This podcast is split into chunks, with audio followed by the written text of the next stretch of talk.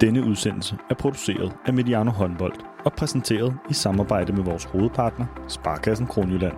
Mange af os oplever, at verden buller afsted. Men hos Sparkassen Kronjylland tager de sig tid til det, der tæller. Tid til at gøre sig umage. Det forsøger vi også på Mediano Håndbold. Sammen med Sparkassen Kronjylland tror vi på, at tiden vi investerer gør forskellen. Rigtig god fornøjelse.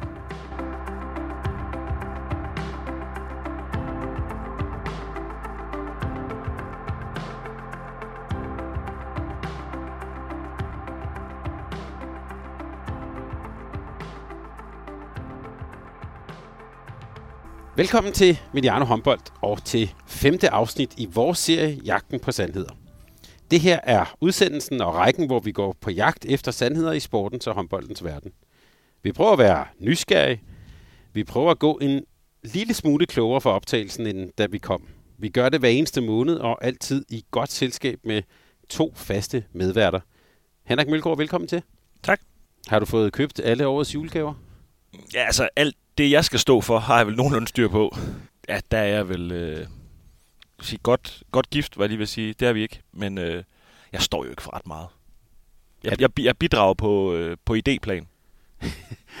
er, det, er det overhovedet muligt at piske en, en øh, julestemning op som ja, professionel håndboldspiller med mange kampe og en forestående slutrunde og sådan? Ja, jeg er jo sindssygt, der bliver julet igennem. Øh, det er ikke fordi, der sådan pynter så meget derhjemme, men altså, der er flyttet nisse ind ovenpå. Øh, og der bliver generelt gjort øh, en del ud af det. Øh, gør meget for at skræmme mine børn med det der nisseværk der, faktisk. og det virker stadigvæk? Ja, ja, ja, ja. Altså, specielt den store er altså virkelig altså, er blevet red for at gå på loftet. det synes jeg faktisk er ret genialt. Vi skal også lige byde velkommen til vores anden medvært, Peter Bredstof Larsen. Velkommen til. Tak. Hvordan har din december været så langt? Den har været hyggelig. Jeg, jeg er jo helt vild med, med det lysorke, der normalt er i december. Der er jo skruet lidt ned for gassen. Ikke hjemme med mig, men har jeg set andre steder. Så jeg synes, det er en fed tid på den måde. Og øh, så har det jo også været fedt med noget VM-fodbold undervejs. Så jeg synes det hele taget, det går godt i december. Og øh, har du fået set både lidt fodbold og lidt håndbold her? Ja, begge dele. Også øh, stor Messi-fan, det må jeg sige. Og jeg synes jo også, at han har vist nogle, nogle, nogle glimt undervejs i den her turnering, som, som, som kommer til at stå. Også som uh, sådan episke moments, hvor han, hvor han virkelig gjorde noget ved det. Med os i dag har vi også en helt særlig gæst, nemlig Kenneth Thysen. Velkommen til Mediano Håndbold, Kenneth. Tusind tak. Jeg øh, vil lige øh, introducere dig lidt for lytterne, for dem, som ikke kender dig. Der er du uddannet journalist, souschef hos Jyllandsposten på Jyllandspostens sportsredaktion. Og jeg vil tilføje, at du er en af de absolut førende skrivende journalister om håndbold. Sammen med Thomas Lund Hansen, der stod du bag den meget omtalte og roste artikelserie Afhængig af spil, som var en række gribende historier om ludomaniens ofre og konsekvenser. Men du har også lige været i Katar.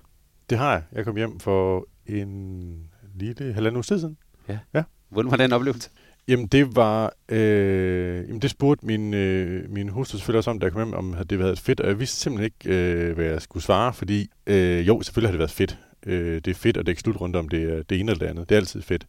Men det her, det var alligevel noget af det mest øh, besynderlige, synes jeg. Øh, fordi det var så specielt, og det var så kontrastfyldt øh, sportsligt, øh, men også øh, altså alt det, der foregik uden for banen, det handlede mere om, om politik end sport, og handlede mere om, øh, ja, om alt andet end fodbold egentlig. Øh, så det, det var enormt, ja, enormt kontrastfyldt. Altså, det kunne jeg tale længere om, hvor, hvor speciel en oplevelse det var. Og hvordan var det så komme hjem til det kolde Danmark? Jamen, det var altid dejligt. Øh, men, men jeg er, også, jeg er også landet og stadigvæk, når jeg taler med mine, mine kammerater, som går op i sport, som, som øh, har fulgt med, og nogen har ikke fulgt med i, i VM, har jeg stadigvæk svært ved at finde ud af, hvor jeg egentlig lige står henne i alt det her med, med, med både med fodboldlandsholdet og med øh, regnbueanforbund og DBU-kritik og migrantarbejder og Infantino. Og, altså, jeg kan ikke, det, det, det var virkelig en, øh, en, en meget, meget speciel oplevelse. Var det overhovedet en diskussion om Jyllandsposten, og om du skulle afsted til Katar? Ikke på øh, mit niveau i øh, ledelsen, eller hvad skal man sige, kon- koncernen. Øh, jeg ved ikke, om de har aftalt at snakke om noget øverst oppe, men nede på gulvet, hvor jeg er, der har der i hvert fald ikke øh, været et, en, et, disku, et, et tema, om vi skulle afsted. Selvfølgelig skulle ud og dække de, øh, de begivenheder, lige så vel som vi dækker andre øh, hvad skal man sige, brandpunkter i verden. Og det skal vi tale lidt, lidt mere om. Øh, Kenneth, øh, vi, vi kommer også til at tale om det her, øh, og den artikel, jeg lavede om det her med, med spil, afhængig af spil. Så jeg vil bare sådan til en intro spørge dig, vil du spille på Danmark som verdensmester ved VM i januar? Nu kigger jeg lige over på Henrik Mølgaard, og så siger jeg nej. Det vil jeg ikke. Det er dels af princip, og dels fordi, at øh, jeg, er mest, jeg er mest alt øh, spændt på den slutrunde. Øh, og jeg kan lige starte med at ødelægge stemningen ved at sige, at jeg synes, at der er nogle af de der øh, bøgetræer på landsholdet, som har tabt øh, hvad skal man sige, nogle blade i det her efterår. Med, øh, Henrik Møllegaard, Mikkel Hansen, Mathias Gissel har været skadet. Øh, øh, Rasmus Lauke har så vidt jeg ved været lidt ude også. Nu har jeg så lige været til noget fodbold, men han har været ude i nogle kampe også. Der er nogle af de der spillere, som jeg er mega spændt på at se, hvor de egentlig er henne. Øh, og så vidt jeg lige kan regne ud, så kan Sverige vente i en kvartfinale øh, i Stockholm, hvis man når så langt. Øh, jeg, jeg siger ikke, at de ikke vinder. Jeg siger bare, at det bliver enormt svært. Jeg er enormt spændt på at se, hvor det ender hen. Du kigger over på Henrik. Det skal du næsten lige have lov at sige noget til. Det bliver da ekstremt spændende. Der er mulighed for at lave noget historisk ved at vinde øh, tre gange i træk. Men det er svært øh, i verdenstoppen. Øh, og jeg kunne pege på andre hold, som jeg synes er mindst lige så dygtige som Danmark i øjeblikket. Øh, og så tror jeg, at du har en pointe i det her med, at, øh, at der måske for første gang i mange år, måske lidt spørgsmålstegn rundt omkring, hvor, hvor er folk egentlig lige, øh, og hvor hurtigt falder man sig ind i de der vante landsholdsroller, øh, fordi der har været øh, måske lidt flere udfald øh, rundt omkring, end, øh, end der sådan har været tidligere. Ja, så synes jeg det egentlig også bare, at når man ser på fodboldslutrunden, der kommer et dansk landshold med så meget medvind og optur fra EM og VM-kval, og ender med at, at tabe øh, nogle kampe, at øh, ja, altså, så let er det ikke. Og de andre træner også, tror jeg. Jeg vil tilføje, at øh, heldigvis, så, øh, fordi vi kommer nemlig tit til at snakke sådan om angrebsspil, og hvem kan måtte lave mål, så, øh, så kommer det til at blive afgjort af igen, hvem, øh, hvem trods alt, der kan finde ud af at dække op, og ikke mindst stå på mål. Og der må jeg sige, der er vi stadigvæk nummer et, godt og vel. Øh, endda med dubletter, og flere er klar til at tage over, hvis det var. Så det, at vi har så dygtige målmænd, der er så stærke også nu i de allerbedste turneringer, på de allerbedste hold, det vil, det vil gøre Danmark til en favorit, øh, uanset hvad. Ja, jeg, jeg er fuldstændig enig. Jeg vil da overhovedet ikke afskrive øh, en, en kæmpe dansk slutrunde. Øh, jeg er bare mere spændt, end jeg har været til nogle af de andre, fordi der er nogle af de her store navne, som, som kommer med lidt øh, ja, sådan en vaklende optakt. Øh, men du har ret, der er en 3-4 klassemålmand, og man har jo også officielt verdens bedste træner og verdens bedste målmand. Og, altså, klassehold, det er der jo ingen tvivl om, men øh, lad os se. og skal du over og dække det? Det skal jeg i hvert fald. Øh, glæder mig til at se, øh, om Malmø bliver lidt sjovere den her gang, end det blev i, i 2020. Jeg skal faktisk på en ny bustur. Ja. Mest fordi den sidste gang, jeg var over på bustur, det gik ikke så godt. Jeg kom lidt over, der var der ikke, der var ikke de hold, der skulle have været. Der var Danmark røget ud. Ja, så nu tager vi igen derovre. Så Mølgaard, nu gælder det om at være til stede. Jamen, jeg kunne godt tænke mig at være der lidt, lidt længere end sidst. Ja, Ja. Jeg kan sige, Henrik, jeg har igen billetter til mellemrunden. Så. Ja, det glemte vi at bestille sidst. Godt. Det vi, skal, det vi skal tale om i dag, og øh, også grund til, at øh, kende det med her, det er, at vi skal se på håndboldens forhold til medierne, eller man kan også sige måske håndboldens rolle i det store mediebillede. Og øh, så vil jeg også gerne lige til sidst øh, lige tage sådan en lille tur omkring det her med betting og øh, ludomani og spilafhængighed. Så vi har sådan tre ting på programmet. Det første det er, at vi skal høre, hvad I har undret jer over siden sidst, og særligt hvad Kenneth har undret sig over ved håndbolden. Så skal vi tale om håndbolden i medierne og håndboldens forhold til medierne. Og øh, til sidst så skal vi tale lidt om det her med, med betting og øh, spilafhængighed. Men øh, Kenneth, vi har indstiftet den tradition, at vi indleder de her udsendelser med en eller flere undringer. På en måde er det faktisk også blevet sådan en slags open workshop for, hvad vi skal tale om til senere udsendelser. Jeg skriver det hele ned. Øh, men øh, vi er relativt høflige her på programmet, så vi vil gerne lade dagens gæst lægge ud. Kenneth, hvad undrer du dig egentlig over, når du kigger på håndbolden? Jeg undrer mig over mange ting, og mange af emnerne har I taget op i nogle af de andre øh, enormt gode øh, podcasts, der er leveret i det her format. Så det, så det giver jo ikke mening at gå ind i det.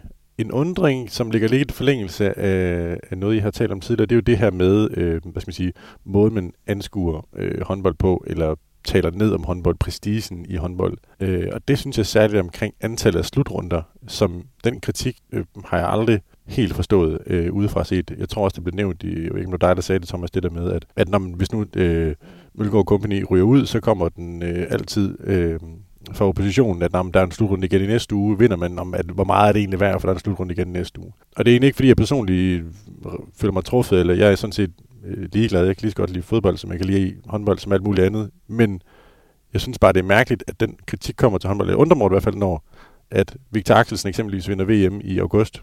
Han skal da også spille VM igen i Royal Arena til næste sommer. Og når, altså Kevin Magnussen, han kørte også for verdensmesterskabet hver eneste sæson. Øh, og jeg kunne blive ved af altså, så mange forskellige sportsgrene øh, med, med et VM hver eneste år. Øh, eller andre store turneringer. Så Jonas Vingegaard bliver ikke mobbet, fordi der er også Tour de France igen næste år, eller da Mads P. han vinder øh, VM i landevejscykling i, var det 17? Der står vi jo heller ikke og siger, at det er jo fint nok, men der er VM igen næste år, så forstår det er det. Og den får håndbold altid, og det har jeg altid tænkt, det giver, det giver nul mening for mig, at de skal skydes. Det skal, jeg ved ikke, om... Man kan sige, at det er faktisk fodbold, der ikke har fattet noget. Nå, men jeg forstår udmærket øh, argumentet om eksklusiviteten i det, at hvor, altså, når vi nu synes, at VM i fodbold er sportsligt en super fed turnering lige nu, så er det selvfølgelig, fordi vi ved, kan se, at Messi og Neymar og Thiago Silva og Modric og så videre, det, det er sidste chance til det nu, og der er noget storhed i det. Øh, og det misser man selvfølgelig, når der er noget, noget stort på spil hvert år. Men ja. det er der bare i så mange slutrunder, eller så mange sportsgrene, undskyld. Jamen uden, at, uden jeg lige skal tage parti for en frekvens, så vil jeg bare sige, jeg synes til gengæld jo i fodbold, jeg synes jeg godt, man kan sige, at man ser for lidt til dem. Altså man skal jo følge med i Copa America, hvis man skal følge med i de her store stjerner med jævne mellemrum. Så jeg synes jo godt, man kan, jeg, jeg vil i hvert fald gerne slå et slag for, jeg synes det er for lidt, hmm. at vi ser de, de, store, de store slutrunder med, med fodbold faktisk. Men bare for diskussionens skyld, nu startede vi med at tale om Messi og storhed og sådan noget det kommer vel også af, at det er kun hvert fjerde år, at, at altså vi ved, det er sidste chance for Messi. Ja, ja, det bliver da en del af fortællingen, øh, og hele den her mytologi omkring øh, de her de allerstørste navne, øh, fordi at øh, der er ikke ret mange skud i bøssen, og, øh, og det, det gør da noget for storheden. Men, øh, men jeg er da også enig, jeg kunne også godt bruge mere og, og større øh, de her store øjeblikke. Øh, men der er, der er jo noget i, at det kun er hver fjerde år, at, øh, at de alle sammen er samlet. Øh, fordi at for mig, der har altså EM har heller ikke den samme øh, svung som, som VM, fordi at det er der, hvor at de alle sammen er der. Øh, og det er det største, og det er eksklusivt, og, og de der middelgode europæiske hold, de er også allerede sorteret fra i kvalden. Øh, så det er sådan det bedste af det bedste, øh, og det gør da helt noget, altså det gør da noget for oplevelsen, det synes jeg. Jeg har lige øh, været med til at producere en serie her på kanalen om VM-historien, som simpelthen bare hed Det Største. Altså, at VM er det største. Er det også det for dig i håndbold? Ja, der, jeg synes, der er noget større i at være verdensmester end europamester. Men, øh, men, men helt logisk, så er det langt sværere at vinde Europamesterskabet, øh, fordi at, øh, at det er der, hvor verdenstoppen er centreret. Øh, og, og OL er måske den letteste turnering at vinde øh, fordi der er ikke ret mange hold. Øh, den er svær at kvalde til, men, øh, men man skal jo ikke være ret dygtig for egentlig at, at ind i knockout-kampene. Øh, men, men jeg synes, der er, noget, der er noget stort ved at kunne kalde sig verdensmester, selvom den, er, den egentlig er lettere at vinde end Europamesterskabet. Ja, nej, men det var, øh, det var egentlig bare, om, altså, øh, om du selv følte VM var større, men det har du selvfølgelig lige svaret på. Øh, men jeg havde en anden undring også, øh, Thomas. Øh, og det vil jeg gerne høre dit til også, Peter. Det er omkring data og hele sådan statistik. Det nu har jeg haft gang i nogle projekter også, men jeg har altid undret mig over øh, mangel på data, mangel på øh, statistik i forhold til rekruttering i håndbold. Øh, som øh, selvfølgelig udvikler sig, mm, og der er jo selvfølgelig nogle ting, som, som jeg ved ikke, om der skal tage ansvaret for det i håndbold, hvad man kan gøre for at få, få mere styr på, eller få, få bedre data, og kan få et, et grundlag, som man har eksempelvis i fodbold. Men Øhm, når jeg sådan hører igennem årene fra forskellige både herre- og kvindeklubber, måden man rekrutterer på, så er det jo på et grundlag, som, som jeg tror, at der er mange andre større sportsgrene, der vil, der vil måske grine lidt af, fordi det er på nogle gode agenter, man ser nogle forskellige klipper, man, man taler med sine kontakter, man har set nogle kampe, men det er jo slet ikke på det der, den der, det grundlag, som man kan eksempelvis rekruttere på. FC Midtland er jo den klassiske historie, ikke? Øh, men det har altid undret, hvorfor, hvorfor man ikke har skruet op for, for brugen af data, hvorfor man ikke har skruet op for hvad skal man sige, arbejde i rekrutteringen. Om det er at hyre nogle øh, talentspejder, som kun holder øje med det, med det færøske, svenske, norske øh, marked, så er vi ansat på en eller anden provisionsordning. Hvad ved jeg? Men det der med, at, at, at det bliver så øh, fastlåst i de, de spillere, der kører rundt i nogle karuseller, nogle agenter kender og et eller andet. Ja, det har altid undret mig over, hvorfor man ikke åbner, forsøger at åbne mere. Det ved jeg ikke, om det er bare en illusion. Nå, men der ligger mange ting i det, du spørger om. Jeg, jeg er jo helt enig med dig. Jeg, jeg synes, jeg har brugt meget krudt på at få involveret data i rigtig mange af de ting, du nævner. Øh, helt overordnet set, så er der jo ingen tvivl om, at det handler jo om, øh, om økonomi. Øh, og deraf også prioritering. For selvfølgelig er der jo økonomi, og man kunne jo bare bruge nogle flere penge på det. Øh, men, men i fodbolden for eksempel, der er der jo så store systemer nu, som man bliver betalt af sindssygt mange brugere som gør, at øh, tingene er til at købe for penge, penge, som man har mange af i fodbold. Så, øh, så jeg ved, i håndbolden, der er vi slet ikke vant til at bruge penge på den slags. Det vil sige, at klubdirektørerne de er slet ikke vant til at tænke de baner, men de sådan skal allokere øh, omkostninger. Og det er egentlig helt store, det er egentlig store, helt store temaer. Og så er der selvfølgelig også øh, hele professionaliseringen, hvor jeg kan give dig ret i, at, øh, at øh, der sker mange løjerlige ting i forhold til rekrutteringer. Øh, faktisk også på øverste hylde, hvordan, øh, hvordan nogen kommer til nogle steder, og nogen ikke skal være der. Og øh, det ved jeg med garanti, eller statsgaranti, det er ikke baseret på data kun. Mm. Øhm, så, så du har evig ret, men på den, på den måde siger du jo også, at der er et, et potentiale. Men jeg vil også skynde mig at sige, og det er da også en del af historien, det er jo ikke bare sådan, at, at, at øh, så fikser man det. Det kan man jo også spørge om ude i Midtjylland. Så lidt var det heller ikke. Øh, fordi data jo også kan vildlede dig og kan trække dig i nogle retninger, som ikke er hensigtsmæssige. Så, øh, så, så refleksionen over, hvad data skal bruges, er jo stadig interessant, uanset hvor meget du har adgang til. Men der er ingen tvivl om, du peger på et gigantisk potentiale, som jeg oplever sådan på den kommercielle side faktisk, at dansk håndbold er godt i gang med, også gennem øh, divisionsforeningen, at, øh, at eksekvere på, at gøre noget ved. det er sådan den kommercielle del, men jeg oplever ikke mange klubber øh, arbejde øh, øh, metodisk med, med brug af data i relation til rekrutteringer. Altså i DHF er man jo over de seneste år, det kan du også skrive under på, Mølgaard, at skruet op for for hele den der vidensdel og flere analytikere på og, og kan lave nogle ting. Øh, men, men på klubhåndbold i Danmark, der kan jo øh, naivt stadigvæk undre mig over øh, måden, det fungerer på tophåndbold, som har de her lokker, og det er et fantastisk spændende værktøj. For nogle år siden, hvor Bo Spillerberg, han var gigantisk meget foran i, i antallet af assist. Det er jo ikke fordi, han, han lavede mange assist, der var en fremragende spiller dengang, men så mange assist lavede han ikke, fordi der var ikke en ensretning i forhold til at lokke. Og det hele det der, øh, som jeg, jeg, synes, det er, jeg synes, det er så ærgerligt, øh, at det, men jeg er også helt med på, at det er jo ikke bare lige et, et knips, og så øh, har man en, en million stor forretning, øh, der ruller og, og, og serverer data til hele folket. Men, øh. Jamen altså, ja. Men altså, jeg skal også skynde mig at sige, at jeg har øh, brugt en del krudt på det over i fodboldens verden, og kan jo se, eller har også hørt om, at der sker jo også nogle ske ting i øh, kølvandet på rigtig meget data. For eksempel, hvis du evaluerer øh, spillere, og nærmest øh, også aflønner dem efter antallet af højintense løb, så ser du folk løbe hurtigt efter et indkast. Og du ser midtbanespillere, der har løbet uanstændigt mange kilometer. Men hvis du kigger på, hvor de skulle løbe hen, så er de bare løbet. Så, øh, så der er også nogle spændende konsekvenser af brugen af data, som man også skal tage med ind i det. Dem slipper håndbold så lidt for. Og så vil jeg da bare sige til dig, at du har da helt ret.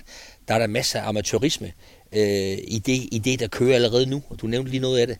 Øh, og der er lang vej. Der er masser af muligheder, vil jeg også selv at sige måske. Jeg øh, talte med, med Dennis Bo, øh, fra Lemvi på et tidspunkt. Øh, jeg ved ikke, om jeg har fået skrevet artiklen. Det skal jeg måske ikke sige højt, hvis der er en redaktør, der lytter med. Men han, han nævnte bare, at han havde selv siddet og rodet sammen med en, var det med en bankmand, øh, og havde kigget i en masse Excel-ark, og de sammen havde, havde konverteret noget data, for han kunne sidde som med det eneste, hans helt unikke data, fordi det, fand, det findes jo ikke øh, derude ellers, på at se, okay, når øh, Sandel han skyder for den afstand, hvad er så procentraten for antallet af scoringer, og hvad sker der når sådan og sådan og sådan. Øh, og det er, jo en, det er jo en sjov historie, men et eller andet sted er det også en, lidt en ulykkelig historie for håndbolden, at, det, at det skal, en cheftræner skal sidde sammen med en, en, en kammerat, der sidder og rode med Excel-ark, øh, i stedet for at man kan trække nogle, nogle store tal ud. Det kommer måske en dag, hvem ved? Ja, vi, er ikke, øh, vi er ikke så langt fra, som vi har lavet også med hele AI øh, og, og de ting. Jamen, det giver mulighed for at lave nogle ting, du nævner nu. For lige nu, der, der er det meget beskedent niveau faktisk, men øh, der er stadig masser af mulighed i det. Og så er der den helt store ting, som når du snakker rekruttering, hvis også man ser på tværs af landegrænser, der er jo ingen koordinering. Og det vil sige, at det har man i fodbold. Der har man jo koordinerede systemer, der fungerer i flere lande. Det gør, at du kan bruge det samme system, også i Slovakiet. Og det gør, at du lige pludselig nu kan, kan genkende tallene, for eksempel når du skal rekruttere. Så bare for at illustrere det enkelt eksempel på, at vi er mile, mile, altså ikke mile, vi er langt fra at få det koordineret. Men jeg tror netop, det du nævner her, det tror jeg er jo det næste. Altså det er den vej, vi går. Mm. Øh, selvfølgelig så skal der bruges nogle ressourcer på det, men det bliver jo meget klubberne selv, som skal bruge tiden Øh, fordi netop det her med at få sat det i en anden ramme, som siger, så, altså, hvor, hvor store procenter har Sandel på ydersiden mm. kontra indersiden. Øh, hvad, hvad, er det, hvad er det for nogle afslutninger, vi så gerne vil søge, øh, så den bliver mere den der NBA-model med, at du går ned i materien omkring, altså hvad er det egentlig helst, de vil, hvor ofte går de til højre og til venstre, øh, hvad er deres procenter på det, øh, hvad er det, vi ser, fordi lige nu, når, når vi sidder og dissekterer sådan noget video, så bliver det jo meget øh, jamen når Halbæk går til sin højre side, så vil han gerne dumpe ned på en streg. Men vi har jo reelt ikke nogen, altså vi bruger jo ikke tal på det. Vi har jo set tre kampe, og så ser men der er øh, 15 situationer, og ni gange forsøger han at dumpe på en streg, og to gange så tager han hopskud, som man helst ikke vil. Øh, men det bliver jo noget... Altså, ja, det, der- bliver, det, er jo bliver, ikke det nogen- bliver et meget lille snit, øh, hvor vi sådan baserer et eller andet på. Ja, hvad er succesraten på det, og hvor ofte... Ja, lige præcis. det? Det øh, og, og det tror jeg, det der, det bliver jo netop det næste. Øh, men det kræver bare enormt meget tid, fordi at det ligger hos klubberne selv. Øh, og rigtig mange har jo ikke for eksempel en, en fuldtidsassistent, som kunne sidde og gøre det der i, i langt højere grad, i hvert fald på ens egne ting. Øh, fordi at en, en cheftræner, som står alene med, med hele den opgave, det er at, at få sådan et hold til at fungere og skal øh, til den næste opgave, øh, der er det jo en, en ret stor post at skulle sidde og klippe det der i, i fuldstændig i stumper og stykker, øh, og så, Altså, og så jeg i øvrigt komme lige- det i de kasser. Ja, jeg vil lige indskyde, at det, for mig at se, er det faktisk en opgave, der netop øh, gør det øh, en, en meget mere kvalificeret og en lille smule lettere at være cheftræner. Hvis du har support udefra til at, øh, så at sige, lave algoritmerne og chunke de tal her, der skal chunkes, så får du faktisk et materiale, der er meget mere kvalificeret, end det ville have været, hvis du selv havde siddet og kigget i tre kampe. Så jeg vil faktisk sige, at det handler meget om udefrakommende ressourcer, oplever jeg. Det er min erfaring. Det er det, der tilvejebringer det materiale, som altså bringer dig længere ned i trakten på de synsninger, du siger. Så hvis vi har en antagelse, en hypotese om, at han spiller den, når han laver den bevægelse, jamen så vil man på et meget, meget større øh, databaseret øh, grundlag kunne konstatere, om det er sandt.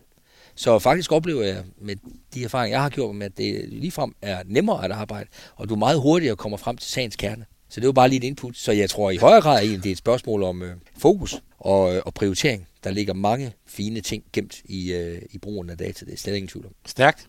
Se, der var en helt udsendelse her i det fremtid. Ingen tvivl om det. Og øh, jeg var lige ved at spørge Henrik, hvad han synes om expected goals, men det, kommer, det kan vi jo måske tage senere. Peter, du skal også lige have lov at bringe en, en undring til bordet her. Jamen, jeg, jeg, jeg har bare lige, øh, jeg har halvanden, fordi den første, den er lidt i forlængelse af noget af det, vi har egentlig berørt. Men jeg blev bare, det blev bare aktualiseret i går, da jeg var heldig at sidde op i Gigantium og se Henrik spille øh, mod Kiel. Der i starten af kampen, så, øh, så, øh, øh så bliver øh, Gade bliver ramt i hovedet. Og den regel er jo lige lavet nu, øh, her til den her sæson. Og, og det var jo et godt eksempel på, at vi forsøger at lave en ny regel, som skulle komme øh, målmændene til undsætning, så vi slap for, at de blev ramt i hovedet. Øh, men, men vi laver jo nogle regler rigtig tit i håndbold, som egentlig er en god mening, men vi kan ikke, vi kan ikke rigtig forstå dem. Og vi kender ikke reglerne. Så jeg havde lidt fornøjelse at sidde op på tilskuerrækkerne, og så høre folks evaluering af det skud der. Og der sidder folk jo og galper løs med røde kort og dumme svin, og nu må han stoppe, og der var mange bud på, hvad der skulle ske. Og egentlig skulle der bare ske det, der i virkeligheden skete. Han fik to minutter. Slut, prut, færdig. Men vi kan ikke forstå det. Folk sidder og, og ved ikke, hvad, det, hvad, hvad, hvad betyder det? Hvad betyder det at ramme ham i hovedet? Og hvornår rammer man hovedet? Må man godt ramme skulderen først, og så hovedet? Kan man ramme hovedet, og så gå imod? Ja, det kan man godt, hvis ikke den ændrer retning. Men det er håbløst for menig mand. Og det er sådan et klassisk håndboldeksempel, der er det til at sige. Der er vi altså dygtige. Vi finder på rigtig mange fine ting, som bare er rigtig svære at- forklare og kommunikere. Så det var, den har vi tror jeg lidt før, men den blev, det var i hvert fald god i går med mine omgivelser på, der, hvor jeg sad på række et eller andet. Og den anden, det var også deroppe fra i går. Og det er ikke, det er ikke et specifikt nordjysk fænomen, men jeg morer mig lidt over, at selvom, jeg håber ikke, jeg træder nogen over tæren, den fuser lidt ud de sidste minutter. Det, det var givet, at Kiel nok ville vinde, men det er helt vildt, som vi tilskuer. Hva- Vi skal hjem. Jamen, vi skal hjem, og jeg sidder og tænker, hvor fanden skal vi hen? Hvad, hvad, hvad skal I? Altså, klokken er ved at nærme sig 23. Der er der ikke nogen derhjemme, der er vågen, hvis du er det. Altså, jeg forstår ikke, hvor vi skal hen. Hvorfor bliver vi ikke bare siddende? Ser kampen, nyder efter øh, dønningerne, og hvad ved jeg? Men det er sådan, jeg kan se, for det sidder sådan, og jeg selv en med i går, fordi nu har vi også haft en trælstur deroppe ved motorvejen, bytte med det. Men man sidder sådan lidt og kigger sig omkring, hvornår kan man tillade sig at gå? Så 4, 5, 6 minutter før begynder folk faktisk at gå, ikke? Og jeg siger, det er fandme et sket fænomen, som jeg ikke tror kun er for håndbold. Jeg tror også, det findes ind i fodbold. Men vi, vi skal i hvert fald hjem fra de kampe, vi går til. Og vi skal hjem før den er slut. Det er helt sikkert. For vi skal under ingen omstændighed sidde i kø. Det skal vi ikke. Der sker i hvert fald ofte det, at sådan, når spillerne er færdige og siger tak for kamp til hinanden, og så de vender sig ud for at klappe til tilskuerne, så står der sådan en halvtom tribune og bare lidt popcorn på sæderne tilbage. Ikke? Det er meget sjovt, fordi vi har lige brugt tre timer. Vi kommer halvanden time før til kampstart. Det gider vi godt. Ja. Men, men vi gider ikke blive til kampen er slut. Det synes jeg virkelig er sjovt.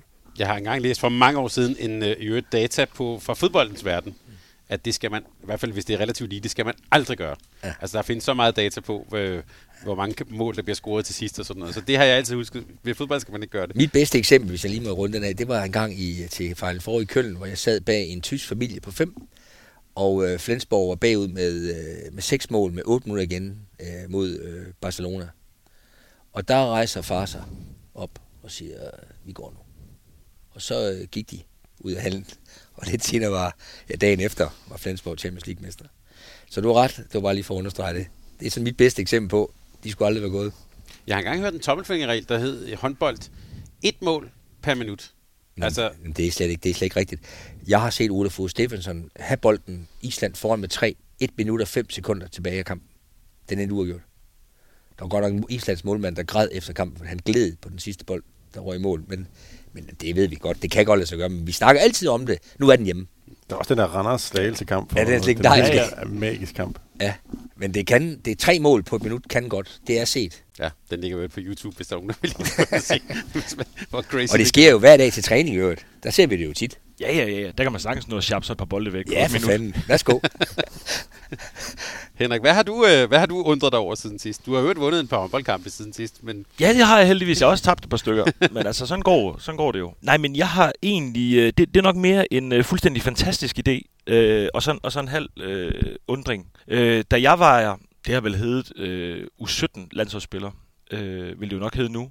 Øh, og, og til dels også øh, U19 og U21.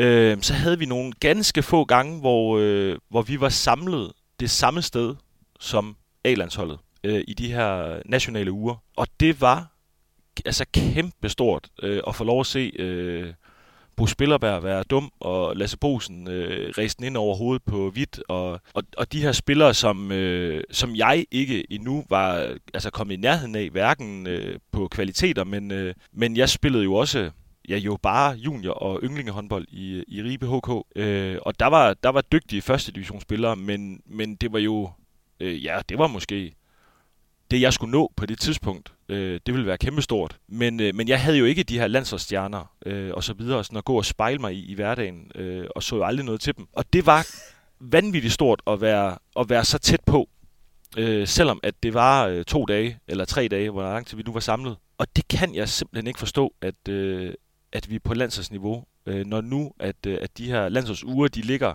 sammen, øh, hvorfor vi ikke er samlet det samme sted. Det er ikke fordi, jeg tror på, at der er stordriftsfordele. Jeg øh, tror da også, at det er svært at få, øh, at få alle indlogeret i, øh, i enten øh, Idrættens Hus eller på Scandic. Men, øh, men at give specielt de unge mennesker øh, den der fornemmelse af at være lidt tættere på og få lov at se øh, og lige blive hængende 20 minutter og se noget af træningen, eller der er måske en A-landsholdstræner, som, øh, som kommer en halv time før øh, A-holdet træner, fordi at, øh, at der er de her U19-drenge i gang. Øh, det kan jeg simpelthen ikke forstå, at, øh, at man ikke har taget den chance. Øh, ved du, det, det franske forbund øh, er jo startet på det nu med at, at have dem samlet det samme sted, og, øh, og de har selvfølgelig fået bygget deres eget, og det er jo, øh, det er jo flot og godt. Øh, så langt behøver vi ikke at gå. Men, øh, men når der nu er en mulighed øh, i de her landsholdsuger for, at, øh, at vi er det samme sted øh, og træner det samme sted, så synes jeg i den grad, at, øh, at mon man burde gøre noget ved det. Øh, altså jeg kan sige, vores, vores sportschef Morten Henriksen er jo altid til vores samlinger. Øh, det tror jeg også, de unge mennesker de vil blive glade for, at, øh, at han også viser der. Det er jeg sikker på, at han også gør. Og vi har jo masser af oplæg omkring kost og sportspsykologi og styrketræning. Øh, det kunne sagtens klares med øh, 60 mand i salen, i stedet for, øh, i stedet for vores 20. Øh, det synes jeg vil være en, en fed mulighed for at ikke, ikke kun sådan strømligne det, men, øh, men skabe en eller anden synergi, som, øh, som jeg ikke nødvendigvis synes, der er i forvejen. Jamen, øh, jeg er fuldstændig Jeg kan så sige, øh, at øh, på færgerne i januar, der har vi faktisk lavet en rigtig Der er I samlet alle 45 håndboldspillere? Præcis. Hele, vi tog hele lortet, du. Så var det 45. Nej, men øh, ja, så det blev til tre landshold.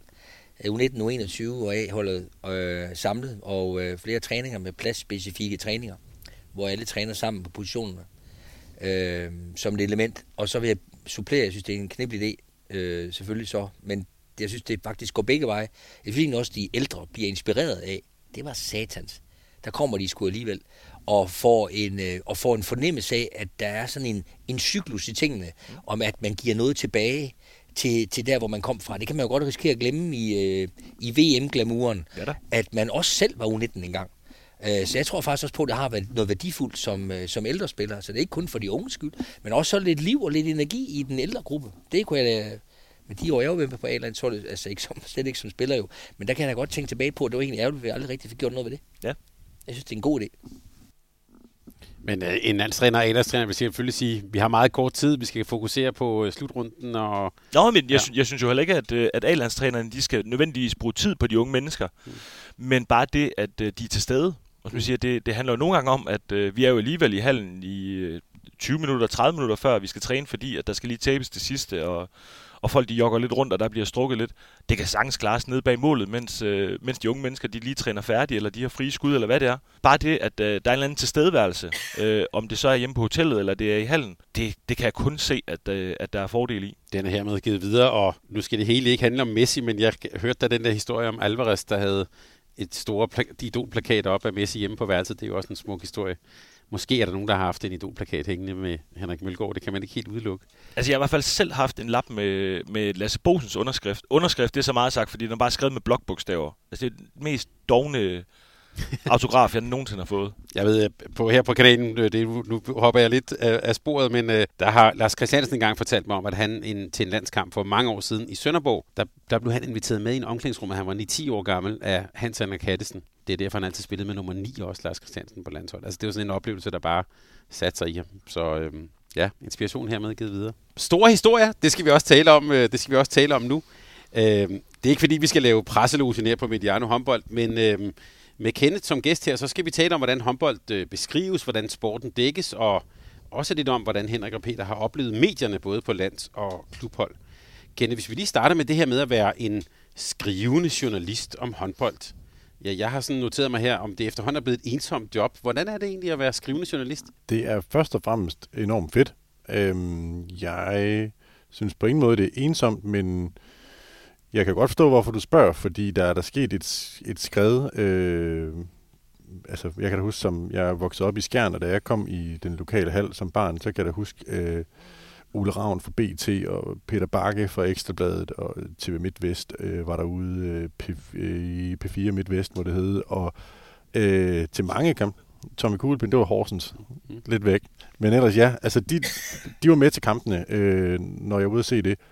Og jeg tror, hvis du spørger ude i Skjern, eller ude i Ikast, eller ude i øh, Gudme, eller hvor end det er, så tror jeg ikke, at de oplever den der øh, nationale interesse, i hvert fald for skrivende medier. Øh, inklusiv mig selv. Jeg er der heller ikke til så mange kampe, som jeg gerne øh, ville være. Øh, I hvert fald på klubplan. Øh, det er et spørgsmål om prioriteringer og ressourcer og alle mulige andre kedelige ting. Øh, så nej, det er ikke ensomt, men, men der sker der en, en voldsom masse ting i, i øjeblikket i forhold til dækning af, af håndbold, synes jeg. Men den vinkel, som du har, din, din, øh, din tilgang, sådan som jeg i hvert fald læser det udefra, mange lidt længere artikler, mange stærke portrætter, er det, og så, så overlader man så de der kampreferater og sådan det der dag til dag til andre, måske mere netbaserede medier? Ja og nej, altså fordi det er langt, er det ikke synes, det er godt, det er godt, at det er bare langt og kedeligt. Ja, det var mig, der sagde godt. Men øh, for, for Jyllandspostens vedkommende, så dækker vi øh, kvinde- og herrelandsholdet på, på fuld smadre, øh, og er der til klubkampene, når det, at det virkelig gælder til de store Champions League-kampe og til, til DM-finaler, semifinaler og Final Four osv., øh, men har bare fundet ud af over, over tid, at der, der er mere værdi i at så lave andre ting undervejs. Øh, havde vi en kæmpe stor redaktion af masser af, af folk, så havde vi nok også været mere til stede. Øh, men øh, jeg, jeg, jeg tror, øh, jeg tror, hvis du spørger de fleste klubber, øh, det kan I jo øh, skrive under på, øh, måske, at så oplever man så fra, fra håndboldklubbernes side af, at så er det lokalaviserne, så er det nordjyske, der er skarpe, og Herning Folkeblad, og Fyns øh, og så videre, som øh, enormt dygtige folk, som er, er der sådan et par gange om ugen, måske dagligt, og så er der TV2 som den store mastodont. Og så er vi en stor blandet masse, der popper ind og ud på forskellige øh, platforme og prioriteter via Play, som, som har øh, de europæiske rettigheder, sidder selvfølgelig på det, og så er der JP og politikken, som laver nogle andre ting, øh, og en masse podcasts, og sådan, men, men jeg vil sige, det er, jeg ved ikke, om jeg genkender det, er lokalaviserne og TV2, som er, er dem, der er, jeg vil ikke sige tættest på, men oftest på. Ja, det, sådan er det jo blevet. Øh, der, er ikke, der er ikke andre end, øh, end de lokale medier, når vi, øh, når vi spiller. Heller ikke til de store kampe. Jo, så snakker vi det allerstørste, som, som Ken nævner. Men, øh, men sådan en Champions League-aften som i går, øh, der er øh, nordjyske, øh, og så er der selvfølgelig øh, Viasat. Og det er jo så det. Øh, og sådan er det blevet, fordi jeg, jeg er jo også fra en tid, hvor, øh, hvor som Ken siger, der, der stod de jo alle sammen fra, fra BT og Ekstrabladet, øh, DR, Øh, og det har jo bare ændret sig. Øh, en gang imellem, så er, så er Ritzau der, øh, og ellers så, så er det kun nordjyske, vi sådan ser. Øh, og så selvfølgelig tilsvarende, når vi kommer ud i andre halver, så, så er der et lokalt medie, som en gang imellem skal bruge en af os, øh, og ellers så er det jo sige, deres egne, øh, de sådan øh, går til. Hvordan er forhold til, nu tænker jeg, hvis vi nu bare tager nordjyske, er det så en person, der også er der de der to gange om ugen? Mm, der er en, øh, ej, de er vel to, der sådan deler det øh, på sportsredaktionen, som sådan følger os lidt tæt, øh, og også er med på et par Champions League-ture. Øh, og det er typisk, øh, jamen de er der typisk en, en gang om ugen, øh, kommer til træning, og så, øh, ja, og så er der til kampene. Dækker alle kampe selvfølgelig. Savner du uh, Midtjyllands Avis? ja, nå ja, men det var vel en af de, som Kent de var inde på. Der er jo følgere, som også lige Henrik var inde på, der følger det lokale hold. Så det er jo en del af dagligdagen, når man er i klubregi, så vil det være en lokalavis, der følger på et vist niveau. Men øh, uden at fornærme nogen, så, så bliver det jo sådan lidt på erhvervsbladsniveau. Den lokale avis følger jo, for der er jo en gensidig afhængighed nærmest. Øh, så, så der er grænser for, der er grænser for, hvor kritisk det kan blive, i hvert fald hurtigt, øh, i forhold til det lokale blade. Det er mere sådan en, en orientering og en info. En lille annonce for det lokale hold, oplever jeg. Så jeg oplever det egentlig ikke som sådan særligt øh, journalistisk på den måde i virkeligheden. Lettere, lettere beskrivende. Ja, det er, det er noget uenig i. Altså, ja. jeg... Øh, øh, selvfølgelig er der forskel på øh, journalister, som der er på håndboldspillere og håndboldtræner i forhold til den ene anden, men jeg synes, jeg synes, der er mange, rigtig mange lokalmedier, som holder et, et, et højt niveau. Altså, jeg synes, øh, nu skal jeg ikke til at, at pege nogen ud, men, men øh, alt andet lige, så, så, så synes jeg faktisk, at der er, der er mange øh, sportsaktører, der, der bør være glade for, for det arbejde, der leverer. Det skal jeg selvfølgelig også sige til om mine kolleger, men jeg, jeg, jeg, jeg synes ikke, det, det er ukritisk at bare øh, øh, om mikrofonholderi. Selvfølgelig har du da ret i, at det der, øh, uden, uden at sige noget som helst om nordjyske øh, og de gode folk der, selvfølgelig har de der interesse i, at det går godt for Aalborg, og det går godt for OB. Det er da klart, det er der, så er der flere, der klikker, og flere, der køber aviser, hvis man stadig gør det i løssalg, osv. videre. Men jeg synes ikke, det er ens betydende med, at de, øh, altså, Mikkel Hansen-casen, hvis man kan kalde det, i, i øjeblikket, hvor han øh, bakser lidt med at, at finde det niveau, som vi har set i, i 10 år. Øh, selvfølgelig spørger de til det, og selvfølgelig gør de kritisk til det. Jeg har læst flere artikler fra deres side af, hvor at, at der står de jo ikke bare øh, tilbage og siger, det var da en skam, og øh, det ene andet. De stiller de spørgsmål, der skal stilles, synes jeg. Nej, det er nu egentlig også min oplevelse. Der er selvfølgelig et eller andet specielt forhold, som Peter nævner.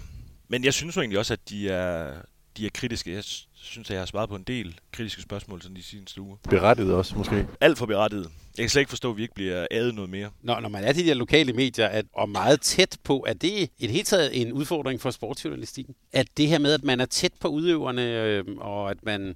Altså jeg tænker også, TV2, de er også rettighedshaver. De vil rigtig gerne have, at det går at det går Henrik og holdet godt her i januar. Det er også godt for dem. Hvis man kan adskille tingene, så ja, og det synes jeg, at øh, man aller, aller oftest kan. Altså, der er jo en kæmpe gave i, i at dække håndbold, som hedder tilgængelighed. Øh, intet ondt ord om DBU, intet ondt ord om de danske landsspillere, men, men sådan tre uger i Katar øh, er jo milevidt fra tre uger i Malmø, Stockholm, hvor end det bliver med, med håndboldherrene. Fordi helt naturligt, jamen Simon Kær, det han siger til øh, 12-14 danske journalister, altså et skævt citat, så ender det jo hele Italien, øh, eller BBC eller Sky Sports, hvor med al respekt for, for Henrik Mølgaard eller Mikkel Hansen, det de siger, det ryger ikke i Lekip eller øh, bliver taget op i CNN med det samme. Øh, så, så de skal selvfølgelig passe på øh, på en helt anden måde.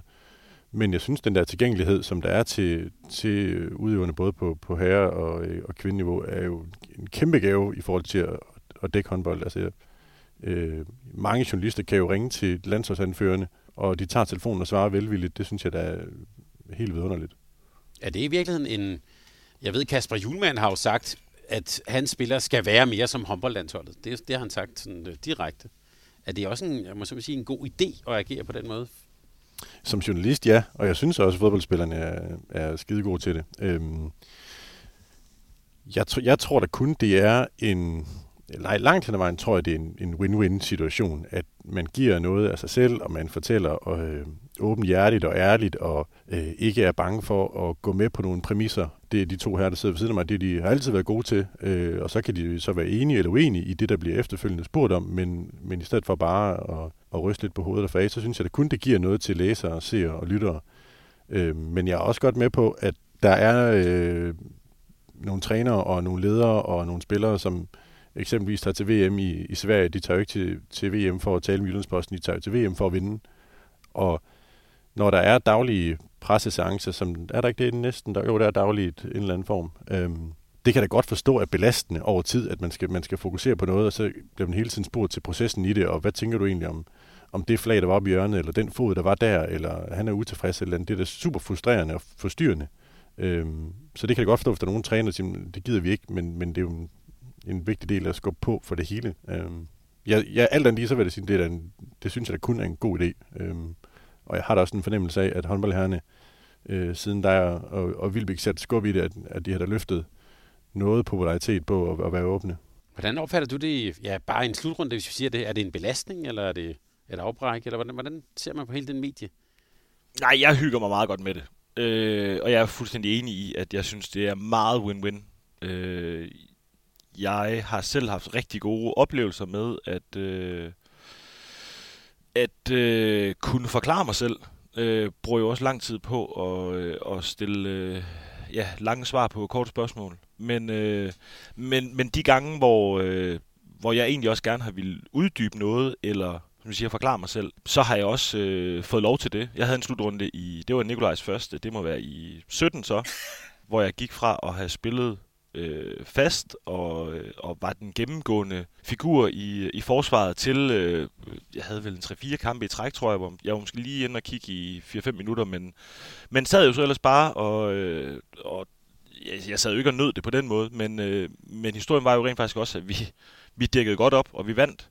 Men det blev lige pludselig et tema, at øh, ah, amen, han spiller ikke, og hvorfor gør han ikke det? Og, øh, og der, det var da en kæmpe hjælp for mig selv, øh, fordi jeg, jeg var da selvfølgelig frustreret, øh, og jeg havde også en snak med Nikolaj om, hvad, hvad i verden der foregik, øh, og jeg fik jo en, en, en sportslig helt færre forklaring. Så nu han har bare fundet noget, han bare synes fungerede, og det var ikke, det handlede ikke om, at han ikke stolede på mig, men, men nu går jeg videre med det her, øh, og så skal du holde dig klar, fordi det kan jo være, at det lige pludselig ikke fungerer.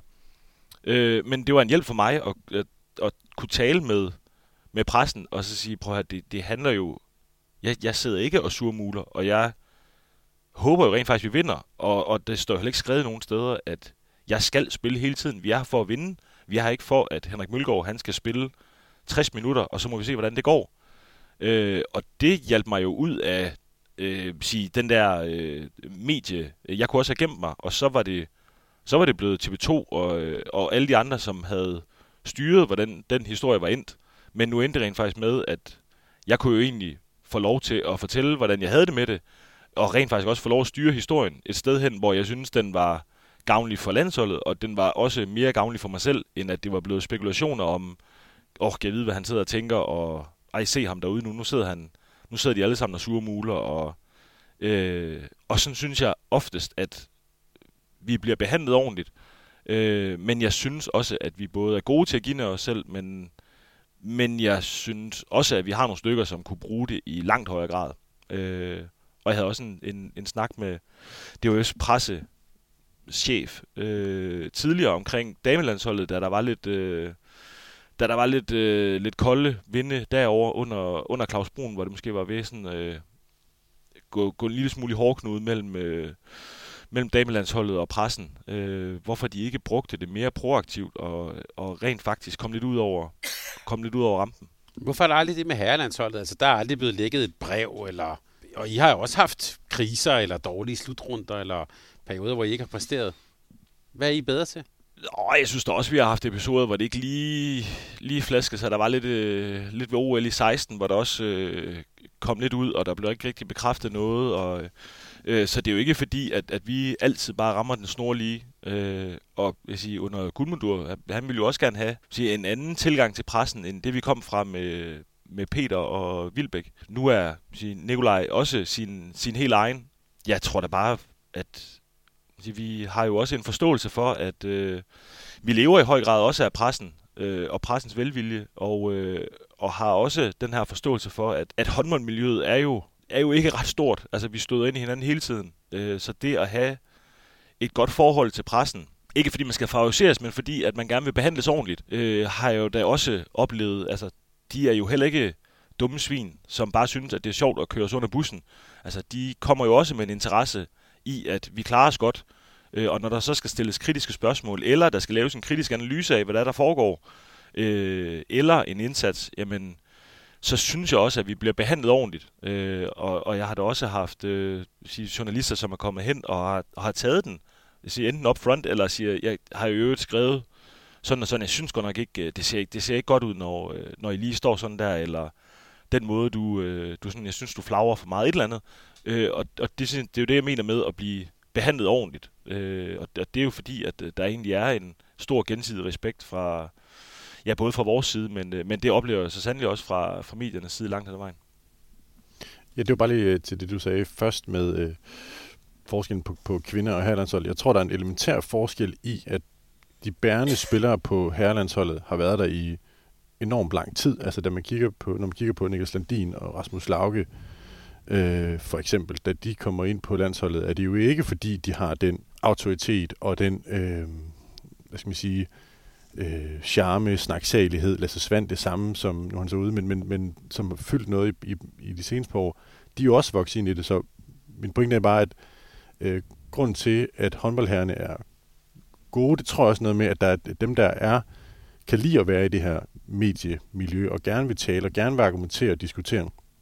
De har været i det i 10, 12, 13 år, og vokset sådan stille og roligt op i det, har set, øh, hvad gjorde dem, der var før, og hvordan fungerer det, hvorimod at håndboldkvinderne, der er bare en, en gennemsnitsalder, som er yngre. Altså, der er mange på 21, 22, 23, 24, 25, 26, som, øh, som stadig har 3-4 slutrunders øh, nederlag og sejre og dårlige presoplevelser og gode presoplevelser. Alt det her til gode for at finde ud af, okay, det er sådan her klaveret spiller. Øh, tror jeg. Jeg ved ikke, om, om det giver mening. Du har set det findes en Peter også. Lige for at starte med, med fodbolden, så er jeg enig med dig i det der med, at det er så voldsomt meget mere eksponeret, at man helt naturligt bliver en lille smule mere agt på given på, hvad man kan, kan give af sig selv. Jeg vil nu alligevel sige, at hvis man ellers tænker nogle gode tanker om sig selv og mener, at det, man siger, er nogenlunde fornuftigt, så bør man vel ikke være så bange for at åbne lidt op.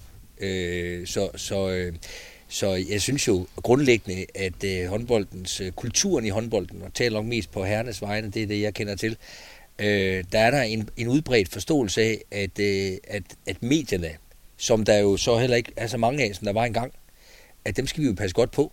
Fordi det er jo den opmærksomhed og det engagement, vi får fra de forskellige øh, medieplatforme, der i bund og grund betaler gildet.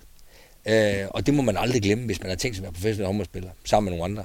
Og, og det synes jeg er en fuldstændig afgørende præmis. Når jeg så siger det, så behøver det jo ikke betyde, at man så skal, øh, skal, skal være med på hvad som helst. Og det synes jeg jo så heller ikke, der er, der er grund til. Jeg synes, det er et godt forhold, og jeg er helt på linje med Henrik i, at øh, hvis man ellers selv øh, bidrager med nogle fornuftige ting, og så, så får man også en ordentlig behandling.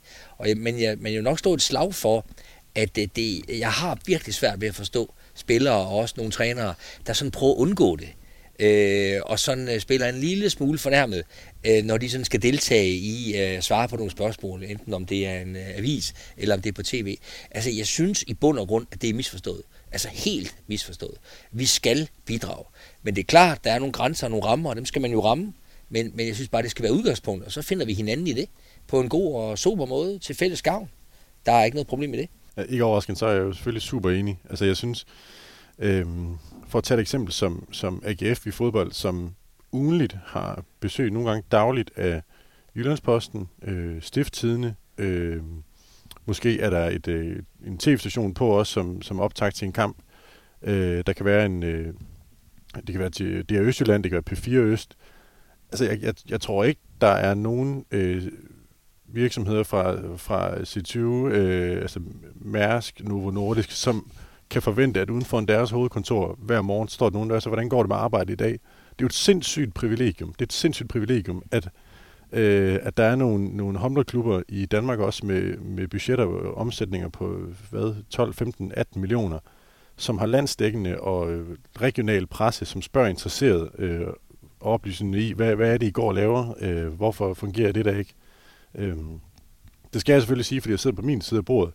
Øh, det er bare for... Øh, jeg, jeg, jeg Men det er bare en af det, som du siger der, ikke? Altså, det er en af det billede, og så sige til sig selv, det har jeg ikke lyst til at bidrage til. Det er en stor beslutning. Det er det det. Og jeg vil også sige i relation til uh, slutrunder, øh, i hvert fald med de slutrunder, jeg har mange af jer slutrunder, jeg var til også, altså, det, det, er, det er altid lidt sjovt at tænke på, at vi, vi, vi, vi, har ikke, vi gider ikke lige holde et pressemøde på en halv time, eller skal vi sige en time. Og der er det næsten som de der tilskuere, der går lidt før tid. Hvad var det ellers, vi skulle? Den der hviledag, eller den der, den der dag, ikke?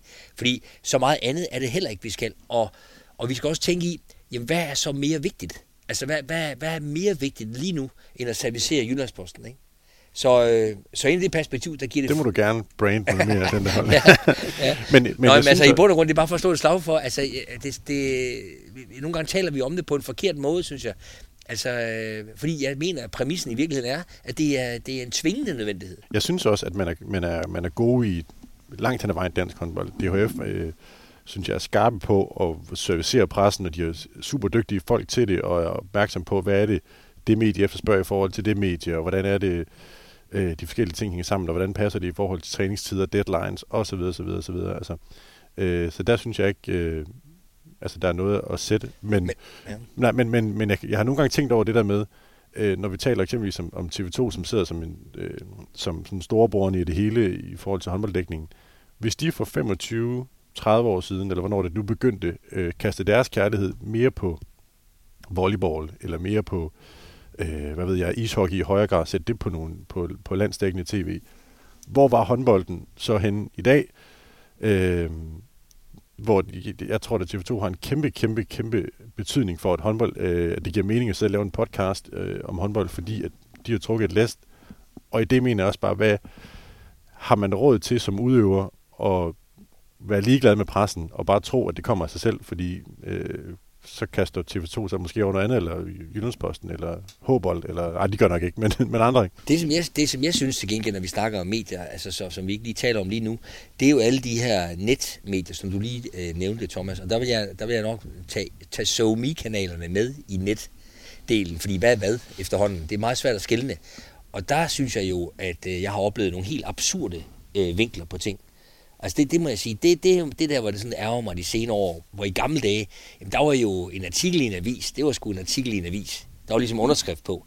Men de der kommentarer, der flyder rundt omkring i SoMe-kanaler og sådan nogle ting, som i virkeligheden bliver til en art nyheder, en art øh, reportage eller referat for kampe, synsning om, hvad vi synes, som lynhurtigt bliver taget til indtægt og, og gjort til en sandhed. Det, den, den, den tur der, den, den er blevet vanskelig, synes jeg, de senere år. Og er også, øh, altså i virkeligheden, øh, den, den, den er om mig helt vildt nogle gange, fordi jeg kan høre de der sandheder florere, som ikke er en sandhed. Og øh, ja, altså jeg har aldrig været på Facebook, for eksempel. Af, af, også af den grund, at jeg har gået glip af utrolig mange skæld ud. Altså simpelthen gået glip af dem. Og det er jo det er nok en vigtig pointe, ikke? Fordi at, at jeg har sagt nej tak til den slags. Kan være, at der har været en ros i helt specielle tilfælde, men den har jeg så også undværet. Men altså, at, at involvere sig i de medier, der er så øh, pistol, løsluppende, udokumenteret, øh, enkelstående, det, det, det er en plage, som jo ikke bare er en plage for sport generelt, men som jo også er en plage samfundsmæssigt ude i skolegårdene og hvor vi ellers færdes. Ikke? Så, øh, så når vi snakker medier, så er det nok i virkeligheden det, der fylder øh, måske mere for, for, øh, for landsholdsspillere for eksempel, når man er til en slutrunde. Altså det at lære, hvordan skal jeg forholde mig til SoMe? Skal jeg som det sidste, inden jeg skal sove alt for sent, skal jeg så lige, skal jeg lige tage en tur hen over Facebook? Når jeg nu i dag var en på fem, eller, eller har jeg lært mig selv, det skal jeg ikke. Det skal man nemlig lade være med. Det skal man nemlig lade være med, fordi det gør ikke noget godt Nej, ved dig. Og, og hvis du venter til i morgen, så kan du simpelthen ikke scrolle hen. Nej. Det er kørt. Men man skal også lade øh, I gamle dage sagde vi, at avisen var, at fisken var pakket ind i den avis, ja. som, øh, som, der, som der kom med nyheden. Men, men det er jo et kæmpe tema. Jeg har oplevet det på nært hold også med, med færingerne, hvor der er også en gigantisk lokal, selvfølgelig, interesse. Men, men hvor de der unge drenge der, øh, som er under 20 og som er vokset op i de her SoMe-kanaler, de bliver simpelthen, øh, altså der er klald på. Øh, så, så det er noget, altså noget, man simpelthen er nødt til at, at gøre som en del af sin træning. Hvordan øh, forholder jeg mig til det der? Og vi hører det jo gang på gang, at, um, at vi lukker ned for sociale medier under. Vi, ja. vi, vi læser ikke med den. Ja. Selvfølgelig. Ja. Selvfølgelig gør de det. det. Ja. Selvfølgelig Men ved jeg læser de det med. På U21-landshold på Færøerne, der er faktisk, det er sgu ikke mig, der skal have den for det. Det er bare, øh, jeg synes, det er faktisk et rigtig fint øh, tiltag her ved VM i, øh, i sommer. Der, øh, der ved sengetid, der bliver telefonerne skulle taget fra spillerne. Mm. Jeg kan ikke afvise, at nogle af dem har en ekstra. Nej. Men, men øh, grundlæggende, så, bliver der, så er der simpelthen en pose, der går rundt, og så ryger telefonen. Simpelthen i erkendelse af, at det er godt. Det er godt for alle, at den telefon den ryger i en pose nu. For så er det slut.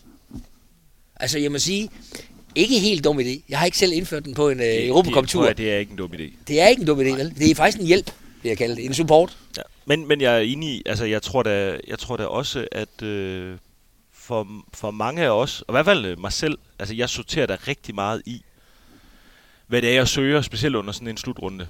Øh, jeg vil jo gerne læse, hvad Kende skriver, fordi at øh, der er brugt noget tid på at sidde og reflektere over det, hvor jeg skal jo ikke, be, altså jeg skal jo ikke bede om DR og øh, TV2's karaktergivning, fordi at den, den, er, den er givet uden noget grundlag. Øh, de har ikke siddet med på taktikmøderne. Der skal lige hurtigt skøjtes et eller andet sammen, og, og så skal den jo ligge 15 minutter efter øh, kampen er over. Øh, så, altså, men, men det ved du jo ikke nødvendigvis, når du er 20 og tager din første slutrunde. Det ved du godt, når du er 32 og har fundet øh, ro i scenen over, det går nok alt sammen. Selvom at øh, Ben Nygaard, han synes, at jeg var dårlig i dag. Øh, så, så jeg, er da, jeg er enig. Det der, det der somi, det er det er, et helt, det er et helt andet sted, og det er, det er frygtelig farligt. Øh, og man skal også lade være med at gå derind, når man har lavet 7 på 7. Altså, du skal heller ikke Nej. sidde og sole dig i, øh, hvor fedt det så går. Mm. Øh, men det er svært, fordi det er over det hele. Og hvis du ikke selv søger det, så kommer der screenshots fra familie og venner, og øh, i øvrigt så er Ben Nygaard også bare en idiot, fordi ja. han siger sådan om dig. Og ja, med højre bakken også. Han ja, får ja, også ja. en tur, ikke? Ja. Og jeg har faktisk oplevet i de senere år øh, som klubtræner også, at, og apropos data, hvor jeg har forsøgt at bruge data faktisk til at konfrontere og realitetstjekke øh, virkeligheden øh, med holdet. Fordi jeg ved, at inden de går i bad, så har deres familie og venner og der har også været sponsor, sponsorer og et par bestyrelsesmedlemmer, har alle sammen fortalt dem om, hvordan den virkelige virkelighed ser ud, baseret på en følelse, og meget ofte selvfølgelig baseret på, om vi vandt eller tabte. Og det vil sige, at tingene sejler afsted. Der er noget af, der nok kan være okay rimeligt, men i virkeligheden så, har, så er det på synsningsniveau. Vi er simpelthen nødt til at forholde os noget mere øh, faktuelt til, hvad der er foregået. Så ikke fordi det så skal være en sandhed, men i hvert fald til at skabe lidt modvægt til de historier, der bliver fortalt, inden vi er gået i bad. Der er der styr på, hvad vi skal vinde den kamp der. Og det er edderhylme og farligt for sådan et øh, hold, og i øvrigt også for hver, for hver enkelt spiller. Særligt, hvis man tager et par kampe. Særligt. Kenneth, hvad får man ud som spiller af at, at, at tale med dig? Altså, jeg kan da godt til, til læserne her. Ja, hvad får man egentlig ud af det? jeg kan anbefale øh, gå tilbage på øh, dem, der har abonnement. Altså, for eksempel en historie, meget personlig historie om Trine Østergaard og hendes fars selvmord, som du bragte i forbindelse med den, den kvindelige slutrunde her. En, som blev citeret mange steder. Hvorfor vil man gerne tale med dig om det i Jyllandsposten? Det aner jeg virkelig ikke. Øh, det må du spørge øh, Trine Østergaard eller hvem som helst om. Men øh, øh, i den, for den historie, øh, den, der var jo øh, nok mange i miljøet, som havde hørt om, om den familietragedie. Øh, og så jeg ville selvfølgelig også gerne skrive den. Det var nok også øh, nogle andre, som havde lyst til. Og så havde hun lyst til at stille sig op øh, hos Jyllandsposten, og det var vi da glade for. Øhm, jeg ved ikke, om det kan have noget at gøre med, at vi måske indimellem øh, er en øh, 150 år gammel konservativ avis, øh, som ikke har lige så farverige øh, rubrikker som nogle af de andre. Aner det ikke. Øh, uanset hvad, så, så har jeg i hvert fald også lært i, yes, nu kom jeg på Jyllandsposten i 15, i de der små syv år, at øh, når vi taler før om det, der bliver behandlet ordentligt osv., jeg, jeg fornemmer ikke nogen af mine kolleger, om det er fra øh, TV2, Ekstrabladet, Europamester, eller hvem det er, at de ikke har interesse i at behandle folk ordentligt og færre og kritisk. Der er bare nogle øh, forudsætninger for det, der skal laves, som er vidt, vidt forskelligt. Øh, hvis nu Øh, nu sidder jeg på Jyllandsposten, og der har vi der er visse krav til, hvad, hvordan jeg skal øh, skrive, levere, at, hvordan, hvad, hvad er det for nogle elementer, der bliver efterspurgt fra, fra mine chefer. Og så har jeg en masse gode folk, øh, kolleger fra de andre viser og medier, som har nogle andre ting. Altså, vi kan sidde til samme pressemøde med, med Peter Bredstof og Henrik Mølgaard, og det jeg oplevede, det kan jeg se, det er i hvert fald ikke det Ekstrabladet oplevede på deres forside, fordi det er de krav, de er blevet stillet under. Og så kan det godt være, at der er nogen øh, spillere og trænere, som synes, at når den måde, som TV2 gør det på, det er mere attraktivt for, for det budskab, jeg gerne fortæller, og det, som JP gør, det vil jeg gerne, andre vælger øh, BT. Øh, Det må du spørge dem om, men, men, øh, men det er bare forskellige indgang til, og vi skal jo repræsentere det, vi nu kommer fra. Henrik, som spiller, hvad kunne man godt savne fra danske medier, når vi taler håndbolddækning? Og det synes jeg vil være øh, forkælet at sidde og sige, at vi mangler noget. Øh, fordi vi er ret beset ikke en, en stor sport, men, men nyder jo øh, utrolig stor anerkendelse. Øh, og får relativt stor øh, bevågenhed i forhold til den størrelse, vi nu har. Øh, og specielt sådan en slutrunde. Øh, 19 på hjemmebane var selvfølgelig var selvfølgelig det mest vanvittige, fordi at de også var fra ude hjemme og se og høre og hund og kat, og altså, der var alt. Øh, men, men vi er virkelig øh, vi er virkelig forkælet. Øh, og så, øh, så er der selvfølgelig øh, forskel, som Ken siger. Jeg vil, jeg vil godt sige nogle andre ting, øh, når Kenneth kommer og spørger, end, end jeg nødvendigvis vil, når TV2 de kommer en eller anden øh, trist torsdag, fordi der skal, øh, som det store medie de er, øh, og den mastodont de er, der skal altså laves nogle artikler, øh, og, og der kan vi godt øh, sakse nogle fede overskrifter ud, fordi at øh, der skal klikkes lidt, øh, og det skal gå lidt hurtigt, og der skal fyldes noget med den der kæmpe flade, de har. Øh, hvor at jeg jo godt ved, at, øh, at Kenneth han bruger måske en dag øh, på at, øh, at skrive den der, og så bliver den ikke nødvendigvis vinklet anderledes, men den bliver modtaget anderledes. Øh, og det tror jeg, det, det vil jeg da meget bevidst om, men vi har det jo ekstremt godt, øh, fordi at vi har øh, vi er til råd, vi er til rådighed for pressen, øh, og man siger, vi, vi bliver behandlet ordentligt, og vi får lov at komme til ord med det, vi gerne vil sige. Øh, og, og hvis man ellers tænker sig en lille smule om, og lade være med at stå og hælde alle andre ud, øh, jamen så, øh, så synes jeg øh, næsten altid, at, øh, at det kun kommer os selv til gode. Og det er både holdet, men, men også vores egen lille virksomhed. Øh, det glemmer vi også en gang imellem, at, øh, at, at vi bliver jo heller ikke mindre populære af at stille os op, og en gang imellem sige, det, var, det var også min skyld, eller jeg var dårlig, eller øh, give en lille smule af os selv. Øh, og det, det synes jeg heldigvis også, at, øh, at langt de fleste øh, på landshold, øh, de er rigtig, rigtig dygtige til. Savner du noget i håndbolddækningen? Nej, altså jeg, jeg tror bare, jeg nævnte den der bekymring før. Øh, men det kan jeg jo heller ikke sidde og tude over. Det er jo sådan, det, det er. Det er jo mere et spørgsmål om, hvordan man, man forholder sig til det, hvordan man er i det, i det nye mediebillede, der er nu, som i høj grad er blevet sindssygt øh, udvandet og udstrakt i forhold til aktører. Og aktører, der er nødt til at nævne referatet på Facebook som en aktør i det samlede mediebillede. Så det er nok det eneste, det er nok den, øh, den udfordring, jeg ser for mig, eller jeg ser, som vi lever med, men som man skal være i, og som man skal, som man skal tænke over. Forholde sig til. Jeg er da spændt på, hvor øh, håndbolddækningen er om 5, 7, 10 år. Øh, jeg tror, vi alle, kan, alle sammen kan blive enige om, at TV2 er enormt vigtige i det der, fordi de viser alle de kampe, de gør, og øh, viser også langt flere, øh, end de bør, så vidt jeg er orienteret. Øh, hvis nu TV2 vælger at skifte kurs, det aner jeg ikke, om de vil. Jeg kan bare konstatere, at de køber meget op på fodbold. Hvem skal så overtage? Er det DR? Er det Discovery? Er det Viaplay? Er det, og har de samme interesse, prioriteter og muskler som TV2? Øh, hvis nu, øh, det, det har jeg ikke snakket med min chef om, men hvis nu TV2 ikke vælger at købe ind på næste slutrunde, nu kender jeg ikke deres rettighedsaftaler, men hvis de ikke er med i 26, 27, 28, og håndboldherrerne og håndboldkvinderne skal spille i Slovenien i 28, og danskerne ikke kan se det andet end på kommersielle kanaler, er det så lige så vigtigt for Jyllandsposten at bruge tre uger og en masse penge på at sidde i Ljubljana igen? Det er jeg da ikke sikker på, det er. Og øh, jeg kan også bare konstatere, at altså, det er ikke for at glorificere øh, fortiden, men jeg er bare vokset op med mange faste håndboldskribenter.